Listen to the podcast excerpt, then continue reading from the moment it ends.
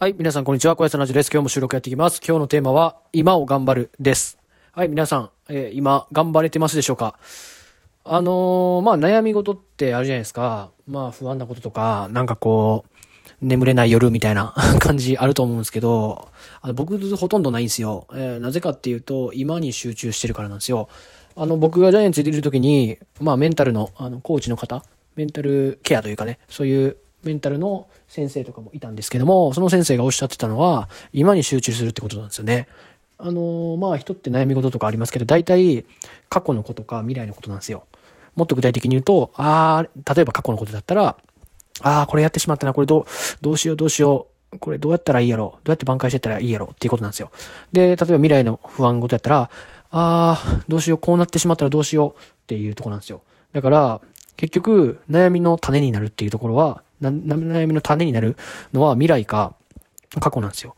もう起きてしまったことか、まだ起こってないことに対して人間っていうのはこう、悲観的になりやすいというか、マイナス思考になりやすいっていう風にメンタルの先生がおっしゃってたんですよ。確かにそうやなと思ってて、今、今のことを、ああ、どうしようどうしようってあんまないじゃないですか。今どうしよう、今どうしようってあんまないじゃないですか。え、これからどうしよう、あ、こうなったらどうしようって考えるじゃないですか、普通って。なんで、今に集中できてると、人っていうのはその、一番集中できる？あの、何もこう、不安事がないまま集中できるっていう風にメンタルの先生はおっしゃってました。確かにそうだと思いますよね。やっぱりこう、起こってないことを、なんかこう、マイナス思考になったりとか、起こったことに対しても取り返しつかないのに、別にそのことを、まあ、タイムマシンで巻き戻せるわけではないのに、不安になったりするんですよ。で、僕も結構もともと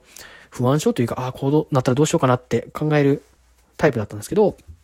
その先生にそんなこと考えても別に仕方ないというか、今をどう頑張っていくかが大切だっていうのを言われて、僕が今さっき話したような話をまんま同じようなされたんですよ。そしたらなんかすごい気持ちが楽になって、今をどんだけこう頑張れるかというかね、まあそれの積み重ねなんで、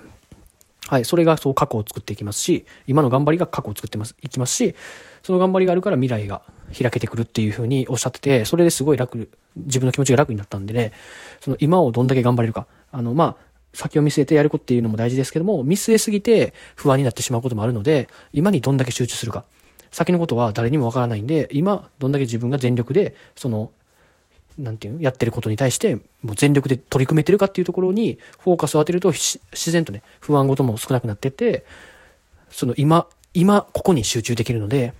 自分の全力を一個一個こう当てることができるので、すごくおすすめだと思います。僕はそのメンタルの先生に、それを教わってから、それをずっとこう、継続するというかね、あの何かするときでも、別に他のことを考えずに、もうそれに一心不乱というかね、こう、取り組むようにしていくと、すごいこう、いい結果じゃないですけど、自分の中ですごく集中できたりとか、いい成果物が出せたっていうところがあったんで、それは野球においてでもそうですし、他のことでも、それは通ずると思いますので、まあ、マルチタスタスクというかね、なんかこう、A をやりながら B も考えてってやるよりも、もうその一瞬はもう A だけをこう頑張る。で、まあちょっと休憩して B を次やってみるっていう風にやっていくと、やっていく方が、一個一個のクオリティというか、不安事もなくなるし、あの、一個一個の質っていうのも上がっていくんじゃないかなって僕は実際にこう経験して、そういう風に思ってるので、もしよかったらね、皆さんもその、今ここに集中する、今、今やってることに集中するってことをやっていただけると、まあ悩み事であったりとか、その成果物の質も上がってくるんじゃないかなというふうに思います。てなことで今日はね、今ここに集中するというテーマでお送りしていきました。明日も収録やっていきますんで、ぜひ聞いてください。じゃあね、バイバイ、高専ラジオでした。